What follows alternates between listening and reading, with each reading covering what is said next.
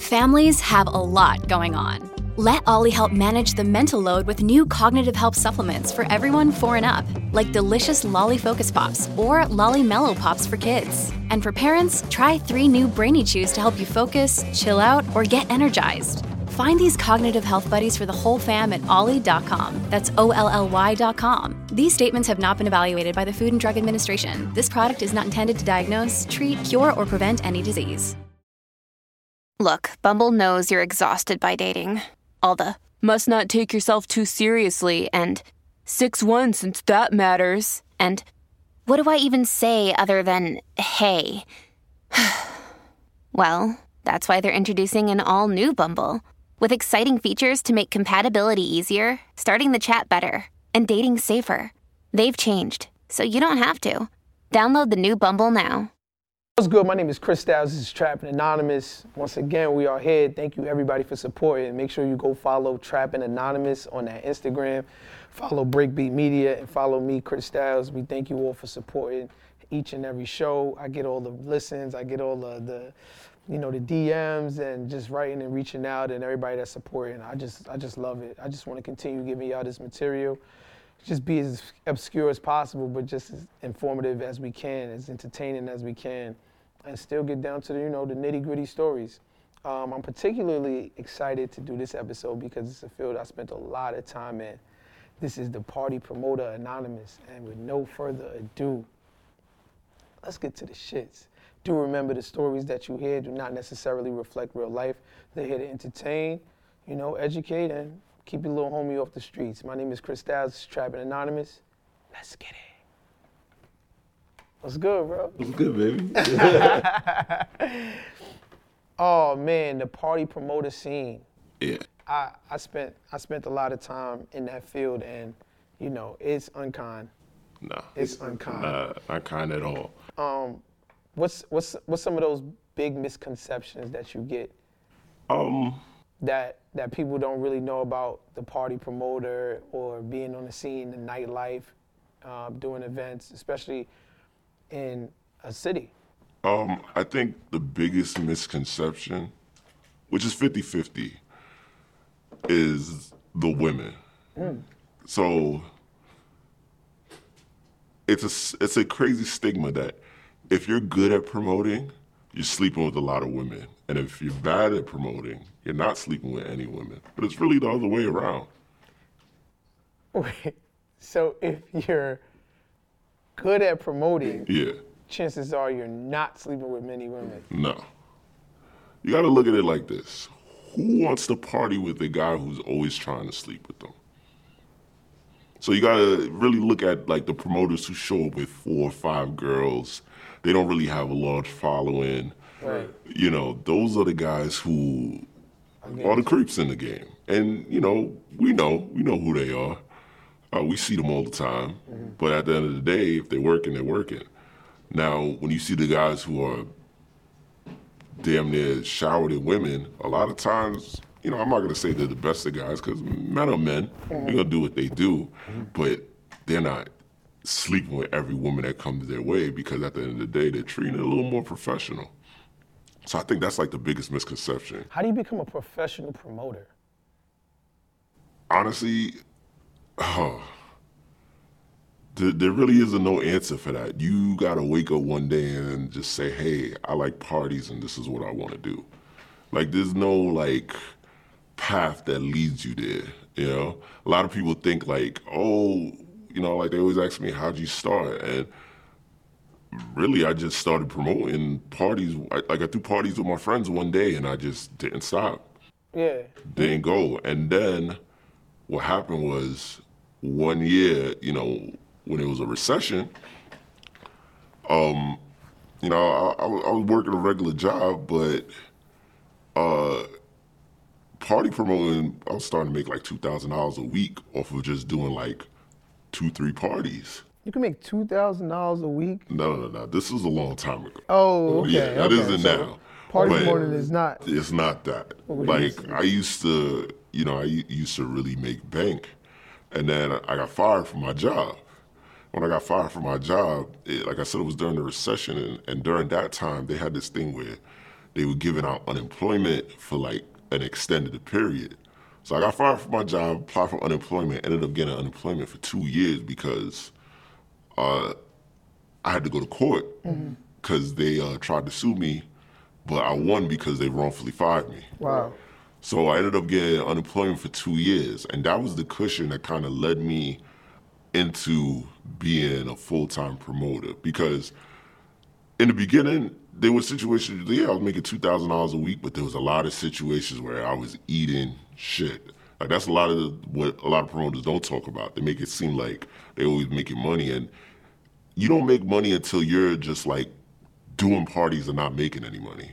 I remember, you know, I was working at 1 OAK, and uh, I was literally working there for a year, and I made zero dollars. It's the hottest club in the city. Yeah, you would think that, but because they're the hottest club, see, that's another thing about these clubs.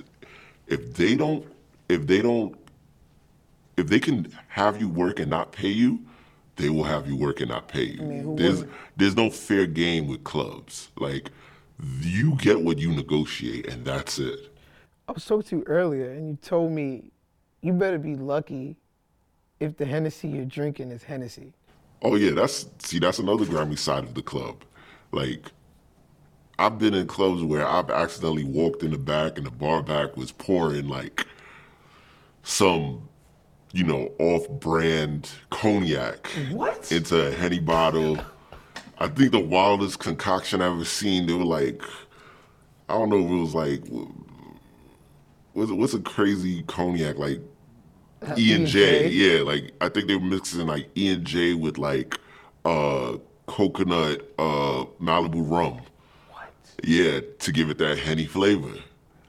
What? So now you got to look at it like this. The reason why they're able to get away with that is because you got these young promoters. They're happy if they feel like they're getting a premium bottle because really what you want to give a promoter is house liquor. Mm. You don't want to pay that cost. Why would I give you this seventy dollar bottle that I could sell for four, five, six hundred dollars for free so you could feed girls and probably some of your boys who ain't spending no money, they're not going to the bar. Yeah. That, So now I'm eating at my profits if I'm a club owner. So a lot of these club owners say, you know what? We're gonna give you the look because that's what you are seeking. That's what you desire. That's what's gonna make you work harder, and that's what's gonna make you look good to bring more people to my club. And if you're a promoter with a table full of girls and you feed them Hennessy, I've seen it done with Grey Goose, I've seen it done with Ciroc, all these, you know, premium liquors, you look cool. The girls with you think you're cool. Now I could sell the table next to you for $1,500, $2,500, $3,000 because you got all these girls and the guys who are spending money on this real liquor gonna want to be next to you and all these girls. and how much are you making on that night? On the average night? But see, that goes back to what I say. A lot of promoters don't understand that they gotta eat shit to get to even that point. it's as crazy as it might sound. You you kind of gotta build your way up to the fake alcohol, Wow. and that, that sounds crazy, but You have to build your way up to the E and J in Malibu. yeah, exactly. so, um, yeah, you, you you got to build your way up to that. in a- I, I, I sort of, I sort of, I can see, I can see that happening. You know, especially with the scene, it's so sought after. Everybody wants to be out. Everybody wants to be like. it's all about the look. It's all about the look. It's all about the look. And at the end of the day, you'll see some of the biggest promoters. They got bottles flying, 1942, you know, Ace of Spade, Moet flying to their table. They got a client, but they might go home with $300 that night Wow. because, you know, it's it's just all about the percentages, the operating costs, and what you work out with the club. I used to, I used to be so happy that I got to party for a living, right? You said how you got into promoting. You like to party, might as well get paid for doing it. Right? Exactly. And I sort of got caught up in this thing where it was like, it was cool when I was like 24 to party for a living. It was cool when I was 25. But then when I'm 30, do I want to be necessarily partying for a living? you know, it, it's it's exhausting. And I used to look at the dudes when I was 25, the dudes that was 35, and be like, I never want to be that guy. Yeah, a lot of people say that, and I agree. I've even said that. But the part that everybody misses is that there aren't a lot of that guy. And that's because that guy figured something out. Hmm. Not everybody figures something out. I've seen it. I've seen hundreds of promoters come up in my 20s, come, go, stuck with it for two, three years, five years, but they were never able to figure it out. They were never able to put themselves in a position where they can make enough money to support a lifestyle. How old are you? Me, I'm 33. And how long do you sort of see yourself promoting? See, there's levels to it. Like, I know guys who are in their 50s, 40s, who are doing this, but they're in the right position. Right. So, my whole thing is, it's not about how long I can do it's how soon can I get to those other positions. And that position being what? basically having a better relationship with the club and working out your own deals. You know, there's some promoters out there where, you know, they, they're getting 20% of the bar, there's others who's getting 40% of the bar. You know, it's just where you at and what deals you're cutting with the venues Are you ever inside of there like, God damn, I'm getting too old for this shit? every day. Oh my God. Every day. I literally, It just doesn't, it did, the faces change, the players change, but the game is just the same. no, the game isn't the same. The game changes every year, literally. And like with COVID, that fucked things up. That kind of set the clock back. Yeah, what partying was before COVID, is not partying now. Because the thing about it is that people aren't ex- explorative as they used to be. If they party, they want a sure thing.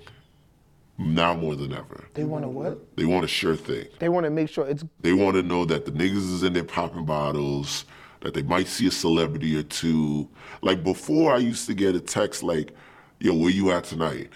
Now I get a text like, well, who's coming tonight? Who's going to be there?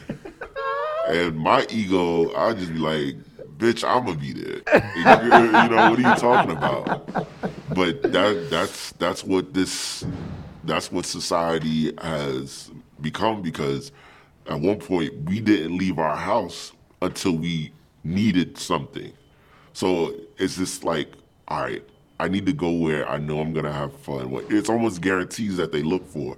Whereas back in like the Griffin days or like, you know, or let's just say 10 years ago, people just went to an area. And if they didn't get into this club, they tried the next club. They Yeah, tried the sure. next club. That's not today. You know, like you, you go to any major city right now, except for maybe like Atlanta or Houston, and or, or you know Vegas. Vegas and Miami don't count in my opinion, but any other major city, there ain't that many hip hop parties. Might be three, might be four. Whereas back in the day, you know, you go to be like five to ten parties. there's a lot of R&B parties popping up.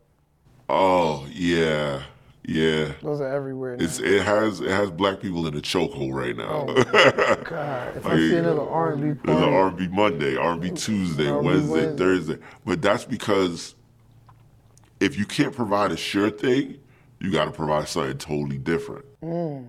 So that's where like a lot of these promoters they think they're you know being clever and doing this, but when you go to these R&B parties, they're paying R&B only the first half, and then the Migos is coming on.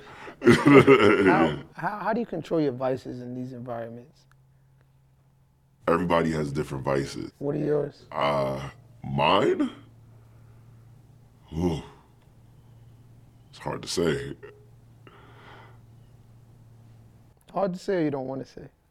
A little bit of both. Okay. I think, I think, all right, I'll be honest. My, my vice is the women, you know? And at the end of the day, it's like my, my views on courtship is totally different because mm. I'm in an industry where I meet a new woman every night. And not to say that I go out seeking, but sometimes you might not be looking for anything and you just click and vibe with somebody that you didn't even know existed, didn't even know they were in this world. But you just happen to run into them. He's like, oh, okay, I could do something. Now, I'm not saying it's hard to be faithful, but if you like women, it's hard to be faithful. I, I don't I don't think they go hand in hand. I don't think you could do both. I don't personally think you could live in that party scene, that party life, be out every week. The the club's a dangerous place. yeah, yeah, it After is. 12, it's a dangerous place. Anything could happen. Anything I've, could happen. I've literally walked out of the club. Hell, just this past New Year's, walked out of the club, walking down the block, looked to my left, somebody pulled out, shot somebody. Boom, from his car, shot into the street because the guy ran up on his car. Wow. You know, like those are the type of dangers that are very relative in nightlife, and it doesn't matter what city you're in. Yeah, like it's not like your your, your typical nine to five. I mean, you're probably not going to be walking to work and somebody gets shot, but after the club, but drinking, then- drugs. you you got to think about that too. Like inside the club, the drugs. Like you know, everybody's smoking weed, but you don't know who has what or what it's laced with or what it's coming with. You know, I remember at one point, pills was crazy in the club. Girls was popping pills. Have you tried it? No, no. I've never been. That's one thing I can say. I've never been into drugs. You know, smoke a little weed here and there, uh, you know, but I'm I'm not the person to be rolling up in the middle of the club. I don't knock people who do it. Only thing I knock is like people who insist on like popping mad pills in the club or who want to do a lot of coke. Like I've seen a lot of coke get done in the club, and you know, coke is even more dangerous right now because you don't know if it was stepped on with fentanyl. And I try to tell people like, yo, do your drugs before you come to the club because you do them there. Now I'm responsible, you know, especially if you're partying with me because you fall out here. First thing the police gonna do is like, well, who are they partying with? You know what I think about? A lot of times, people come to the club, I know you're dealing with a lot of women, you know, they might not be that responsible. And, I'm, and I mean responsible when it comes to getting too drunk, Oh, Getting too high. definitely. They're never responsible. I've literally people taking advantage of them because they're in such a vulnerable state. happens all the time. I've seen it happen all the time. I've, I've had to stop certain situations where I've seen girls who, like, I I always tell people the worst thing you can do if you're gonna go out and party with your friends, do not pregame. There's no need to. Save that money that you went to buy that bottle with and buy some drinks at the bar. Because by the time you get to the club, you're gonna get, especially if you're an attractive young lady, you're gonna get offered a drink. You're gonna drink more, and you're gonna drink past what your tolerance is. And now you're sloppy, and now you got the sleazeball who sees you there, and he's gonna try and take you home and pretend it's consent when it's not. Hopefully, you have a good promoter who watch out, but a lot of these promoters they just turn a blind eye because they don't want that confrontation with that guy. Or even worse, he's as drunk as you are. Exactly. That, those are the worst kind of promoters who aren't professional enough. Like me, I drink at my parties, but I know my limits and I know when to stop. And I usually start drinking later in the night. So if I end up being drunk, I'm already on my way home. How do you how do you gonna how are you gonna balance a relationship in the nightlife? How many times has infidelity crippled your relationship? No, it's never crippled it because, not to say that you get away with a lot, but it's hard to catch a promoter cheating when his job is literally women. You got to think about it. Like, it'd be too tiring and too taxing for you to, like, if, you know, if you're Who's a that girl. girl? Who's that girl? Yeah. Who's this? Who's that? And, you know, a lot of times you're going to fall wrong. You know, it's never the obvious girl. Never. I've watched promoters. You tell your girl, you tell you she thinks it's the, the girl that makes her feel insecure. It's, no, it's the fat, ugly one over there. Exactly. The one it's, like. it's the one that's actually chill and calm, and she's making sure I'm good in the party Yeah. while I'm working. And you know, it- it's never who they think it is. Like I've watched, you know, promoters who have been married. Uh, I'm talking about married family, kids, Mm-hmm. Big house, white picket fence. But you know, they they have their girlfriend. They're one, two, three girlfriends. You know, and it's it's just not realistic because me personally, I don't feel like monogamy, you know, is is real. You know, I feel like in our DNA, in our DNA, we we're, we're as men supposed to, you know, it says in the Bible, you know, multiply and be fruitful. So in our instinct, it's like, all right, oh, I want this one, I want that one. That looks good. That looks good. That looks good. I mean, it's not realistic in today's society.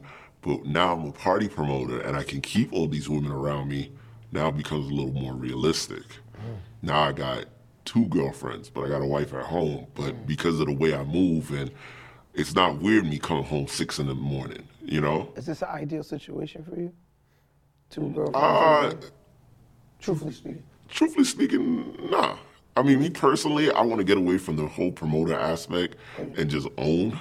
Mm. Like that's where it really is for me. That's end game to own the venue, kind of sit back and like be behind the scenes. But that's the only way you can escape it. You can't be in nightlife and be a promoter and have the job of where you're catering to people and hosting people and really be like because you, you're, you're going to end up being just lying to yourself and getting frustrated. You know what your desires are. You know what your vices are. You know, all right, this girl's throwing herself at me. And a lot of times, you know, it's only because of your status and what you could do for them. And, you know, hell, you might be able to you know, get her a little job. Now she's a bottle girl, a bartender. I've seen dozens of promoters leverage that aspect. So I try to stay away from that. That's a slippery slope. I get every day. I open up my DMs. Hey, can you get me a job? Are you looking for bar, bartenders, bottle girls? Are you hiring? And I just stay away from that because I'm not gonna put myself in a position where I feel like you owe me anything. Mm. Come party with me. Might book you to host, but that's it. What's your relationship status like now? Okay, I got a girl. I got a girl. Yeah. Um, Do you ever slip up? Oh, yeah. I think yeah. Most most men do. you know, it's, it's, it's yeah, I'm put it all out there, but yeah. I mean, we hear this is Trapping Anonymous, man. It doesn't mean, you know, all the stories that you hear do not necessarily reflect real life. Yeah. You know, we just here to entertain. But I mean, if you're if you're a good promoter, you're gonna slip up. If you're a bad promoter, at times you're not because you're so focused on your relationship, you can't do your job. Because uh, the one thing about um, being a promoter is that you know you're with a group of girls and you're their boyfriend for the night. You take care of them. You take care of them, you make sure they're good. And it's one of those uh, I call it uh, the the it, it's it's the male version of being a stripper. Cause some guys they go to a strip club and they're you know, they think the strippers falling in love with them, and now they want to give them all their money and like, yo, can I take you out? Can we do this? Can we do that? On the flip side, you get these women who's like, oh my God, he's so nice, he's so sweet. I'm not getting this kind of attention in my daily life. Maybe this is something else. Not realizing that he's just doing a job. His job is to make you happy, not for his sake, but hopefully to pass you off to his client who's sitting next to him or one of his boys. Like it's a bigger picture. Yeah.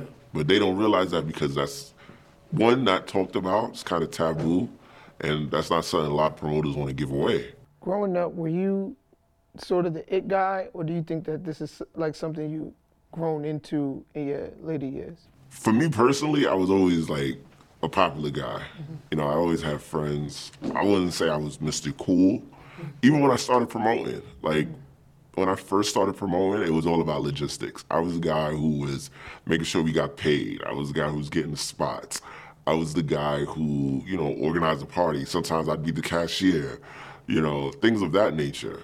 It wasn't until like maybe like three, four years into it that I realized like I can make more money doing less work by just concentrating on the look, the hosting aspect. So when that happened, I realized, oh, I gotta be Mr. Cool. Because mm-hmm. how am I gonna be able to demand a certain amount of money mm-hmm without, you know, one, being laughed at, mm-hmm. and two, actually getting it. So that's when I kind of developed my persona as, all right, he's the guy with the chicks. But how do you become the guy with the chicks? You gotta have some sort of cool factor.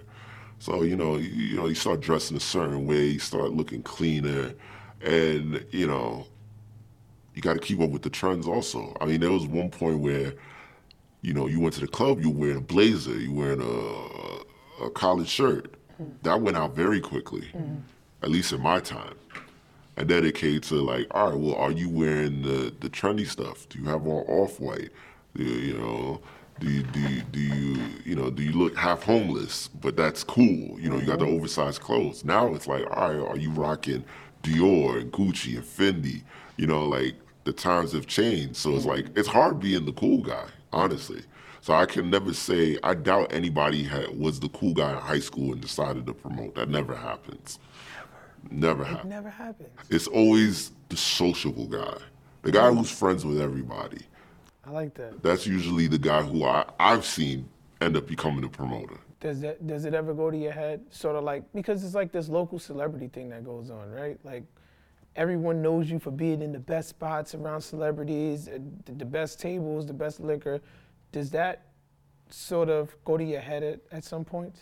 Uh, only when I'm denied something. That's when it gets to my head. What? You don't know who I am? Yeah, Chris Styles. exactly. And it's just it's just certain situations. I mean, I've been humbled by it a lot of times too. Like when I go out of town. I remember one time I went to Toronto. and you're online.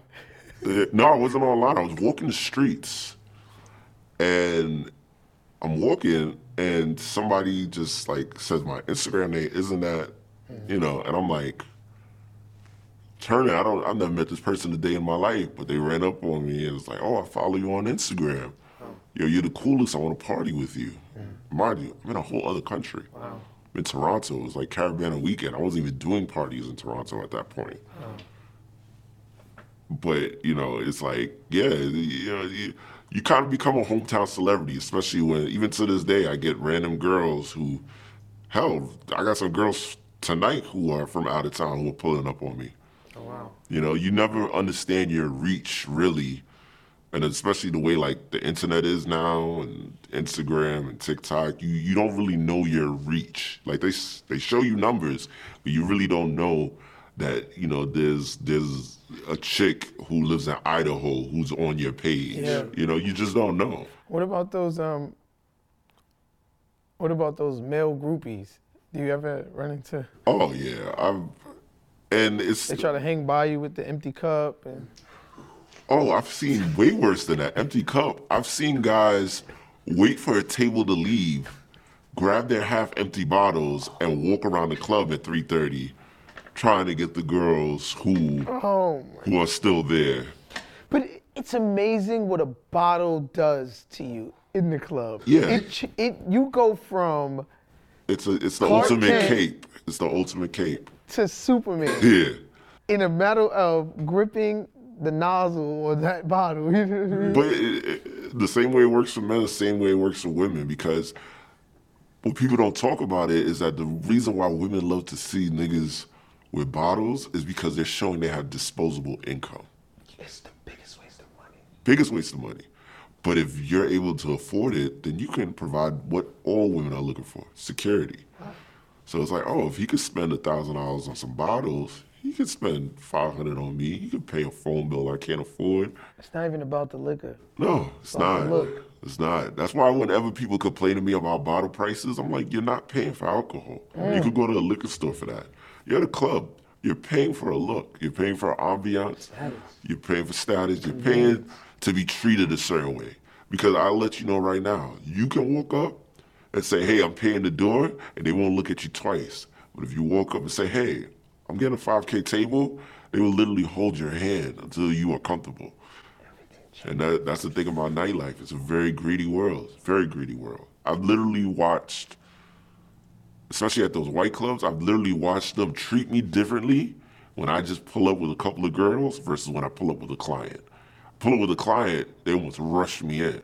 I got a couple of girls and don't let them be black or, you know, darker skin, brown skin, whatever That's the thing. they're gonna make me oh yeah oh yeah. See now it's a thing but it's not a thing like everybody makes it seem. It's not a racist thing. It's not a racist thing. They say these clubs oh this club is racist that club is racist. And i'm like how? I'm at this club they're elitists. Hmm. And the thing about being elitist is that when you feel like you are among the elite you get to pick and choose what you want. You want a specific thing. You don't want to you don't want a buffet you want a solid menu that just comes your way. You know, you want the five courses just coming. You don't want to have to pick and choose. Or, no, no, no. You're not doing all that. So I remember. So are you saying that on that menu, it's usually the light skinned girl? Not usually. Over the it's, dark not, it's, it's, it's, it's not really a dark versus light thing. It's more so of figure. Mm. What size dress does she wear? How tall is she? What is she wearing on her feet? It's things of that nature. Like you could be the girl who is 5'4", um, 120 pounds. You're looking good. Came out dressed nice. You probably got a dress on, heels, a good bag. But if we get the 5'11", size zero, she's a she's 95 pounds. She got on dirty Vans, ripped up jeans, and a flannel shirt that's oversized. She's getting in before you. Why? Because that's a model, and you're not. Really? Simple as that. How do you know? Because she's 5'11". that's really what it is. Any girl that is over, that's 5'8 and above, guaranteed to get in a club. Any club. Doesn't matter where she is. Why? Because people see her and just automatically assume she's a model. Any girl under that, she got to pick and choose. she got to pick Even, and choose. even sort of like if I pull up with like jewelry on and you know like a nice you know. See, with guys, fit. it's different. I but I I just tell them hey I'm I'm hosting and I'll get right. All right, yeah, yeah. I'll just tell them. I But I see, that's that's the New York in you, the gift of gap. For example, I might have a guy from Louisiana. He don't know how to talk. Not anything against guys from Louisiana, but he just don't know how to talk. He don't have that New York fast talking gift of gab. He's gonna come jeweled up and all that, but he gonna get frustrated mm-hmm. because he don't know how to get in because they don't look at that. Mm-hmm. They want to see credit card ID. Are you coming in? Oh, or are you paying cash? Then they treat you accordingly. I definitely understand what you're saying when you when you say. Because like me, I've I remember one year, my first year in in Vegas, I literally got into every party, every pool party, every scene, gift the gab. Literally. Just me talking my way in, uh, and using my whole status as a New York promoter. I ran into people who knew I, I was, and I didn't know who they were. You know, I knew a couple of celebrities by the way, or celebrity adjacent people, and was just able to get into sections and parties and Yeah, we never we never used to go to like festivals and like these events with our names on lists. We just go up there and we would just find a finesse. We're gonna figure it out. We're not going home No. without going inside, you know. And we just It's the beauty of New York niggas. Like you just You figure it You out. know how to figure it out. Like I, I, I don't remember the last time I've ever paid for a party. yeah no. I, I, I'd, I'd be offended if somebody actually Yeah, doesn't cover it. right. No. What about um? You said sometimes when you pull up with clients, like, you know, I guess I'm assuming like like a celebrity or. Do you have any celebrity stories? I got a, I got a, I got a couple. Talked about earlier. Um, uh, I was partying with uh, Tristan Thompson. He wasn't my client. He was actually an associate of mine's client. And um, you know, this was before all the cheating rumors and all this other stuff. And um, you know, partying at one club, and he wanted to go to a strip club. So we ended up deciding to hop in a suburban, get a strip club, and you know, one thing led to another. There was a young lady who joined our party, and she was in the back seat on his lap, making out with him. And in my head, I was just like, "You don't know who I am. Yeah. Like you just met me. I doubt you know a couple of these people in this car. This is kind of a little reckless." And when when I saw that, it kind of was my first introduction that one, especially athletes, are regular people, you know, and also that they live in a kind of bubble that they don't realize they're celebrities sometimes. Really? Yeah, like uh, I- I've seen it with a couple of like artists who just like, you know, you you get to a certain point where you realize you're a celebrity, and you don't play around with that. Like I've I've I've seen it happen with you know, Future. You know, I've, I've seen it happen with Teyana Taylor. I've seen it happen with, you know, like Diddy. Like I've been in parties with Diddy. He don't play around with his celebrity. You can't get close to him. Mm. You know. But then I've seen other people playing around with it, and it's just like, what are you what are you doing? Like you, you're you. This could go very bad. Sometimes you're in those moments, and you know the liquor is there. You, you know maybe you're just smoking or oh yeah. Oh, drugs. I once I once had to not break up, but kind of stop a fight from happening with J.R. Smith and a random club goer. Like a random club goer didn't know who J.R. was. This is when he was uh, Henny junior mm-hmm. and he had a bottle of Henny in his hand, mm-hmm. and I guess the guy pushed past him or something, and it just. If I didn't like just get in between and just simply asking like, "Yo, you good? Yo, you good, bro?" Uh, it could have went left. You know, granted he's not that guy anymore, right. but you know, at that time you're thinking like, "Yo, you're playing for the Knicks. You know, you're a star player. What are you doing?" You know. Is this life sustainable? What, what can, part can? Is the promoter life, is it a sustainable life? It has its ups and downs. There have been years where I've made 150K one year. Mm-hmm. You know, niggas aren't getting that in normal jobs. Mm-hmm. But then there have been years where I've made 50K, mm-hmm. 30K, you know? It's all about how you spend your money and how you build, like, what I like to call social currency. Mm-hmm.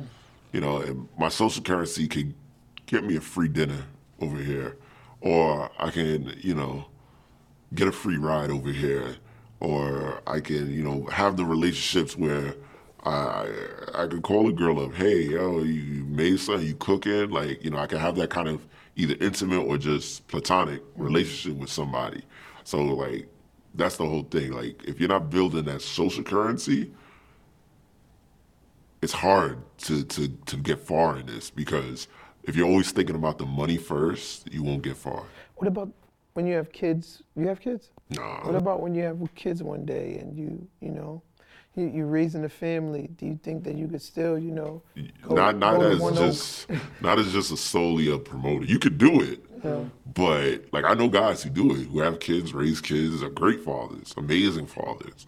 That I don't think nightlife will ever take away from you raising your children. Mm-hmm but it will take away from you having a family. Mm. You know, you got to make that decision. Like, you know, what's more important? Because it's like, am I going to go out on a Tuesday night and I'm gonna get drunk and be hungover and miss the recital tomorrow?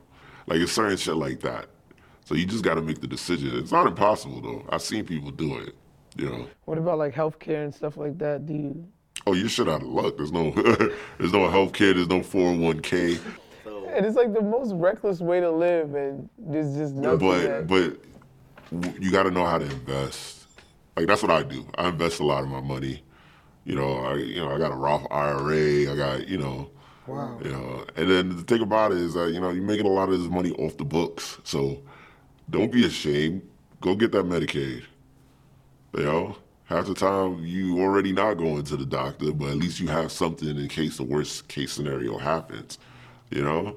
Do you have the women that offer sex for entry or for a bottle or a section?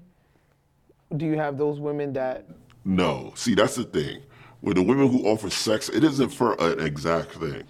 They, they, they're they're, they're, they're offering sex for a broad thing. They want access. That's all it is. It's all about access. It's the I'm in a position with you now that when I do want those things, sure. it's not a problem. Mm. You're gonna take care of me. Mm. So I'm not gonna ask for nothing right here. But I'm gonna give you what you want because I enjoy this access. I enjoy not waiting online. I enjoy being on the section. Well, you pay for my hookah? Good. Like it's, it's, it's, just that comfortability. That's what nightlife has become. Maybe back in the day, it was like, oh, I give them a little, I get a bottle or something. But now it's just about, oh, I, I'm with the lit nigga. Do you ever sit back and think, damn, I should have just went to school to be a technician or I should have just, you know, got me a regular nine to five, got up, went to work, come home. Nah, nah, because I wouldn't have any stories. I wouldn't uh, live life. Mm-hmm. You know, like there, there are times where I'm like, oh, you know, I, I got friends and colleagues who you know, maybe a little further than me in life because they have a stable job, and I get it. But it's like I know what a job feels like. I've had jobs. I've had many, mm-hmm. but I've had jobs, and I just know how bored I get, how mm-hmm. stagnant it can become, mm-hmm. and it's just like you know. I, I just didn't want that life, you know. Because like my whole thing is is that I never want to trade time for money, and that's what nightlife has been able to let me do. Like, granted, it's a lot of work. Don't get it twisted. Like I, I gotta be on top of people, and the party don't start at eleven for me. It starts at seven, six in the afternoon. That's when the party starts for me because I'm getting everything together for the night. But I only got to leave my house for four hours. It's the safest thing ever, if you really think about it. Yeah. Mm, you ever met a faithful promoter? I mean, I'm on my business. yeah, so I can't, I can't, I can't really say. I. I mean, I, I know promoter. You told me a story where, like, you know, he had a girl, and you know, he had to break it to her that he had a a, a, a kid outside of her. Yeah, but uh, the problem is he waited until the kid was three.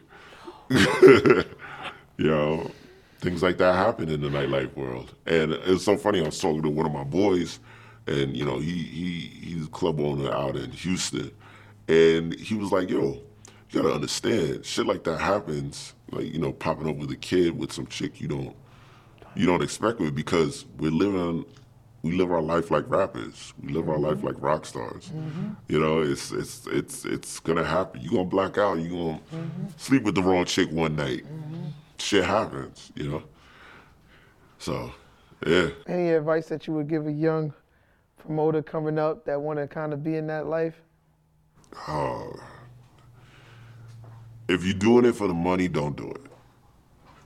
Cause right now ain't the time for it. Mm. You gotta either have something else going on where nightlife kind of goes hand in hand with it. Like if you uh you a rapper or a singer or you're a fashion designer, something else. You gotta have something else going on because right now it, it's just whoever the the dogs who are making the bread, they're making the bread and they're not trying to let you in. I'm one of those dogs. I'm not like I'm not gonna, you know, take less money to give to you and you bring out four or five people, like it don't make sense to me. You got to kind of eat shit, as I say, for a while and earn the respect of the community before you know we really like let you in. Because I don't care what anybody says, nightlife is a cult. You know, we're a very eclectic group. Like we all know each other, we all recognize each other, we all know what each of us is capable of. So a lot of times we don't work with certain people because we know, hey, yeah, no, you, you, you can't do what I need, or I can do what you do. So why am I splitting bread with you? You know, you got to be bringing something different to the table. You know, and like me personally, it's hard for me to work with other promoters because what you are gonna do that I'm not already doing? You got to bring me something different.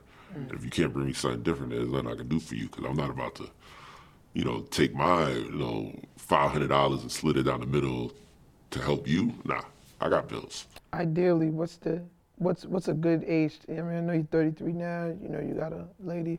Well, ideally, what's the what's the age where you say, you know what, I I, I can't come to the club on a Tuesday and, and turn up anymore. I can't do this. I don't feel like there is an age. Wow. I feel like it's really like how long you can keep it up because when you look at New York, you don't see a lot of old promoters, right?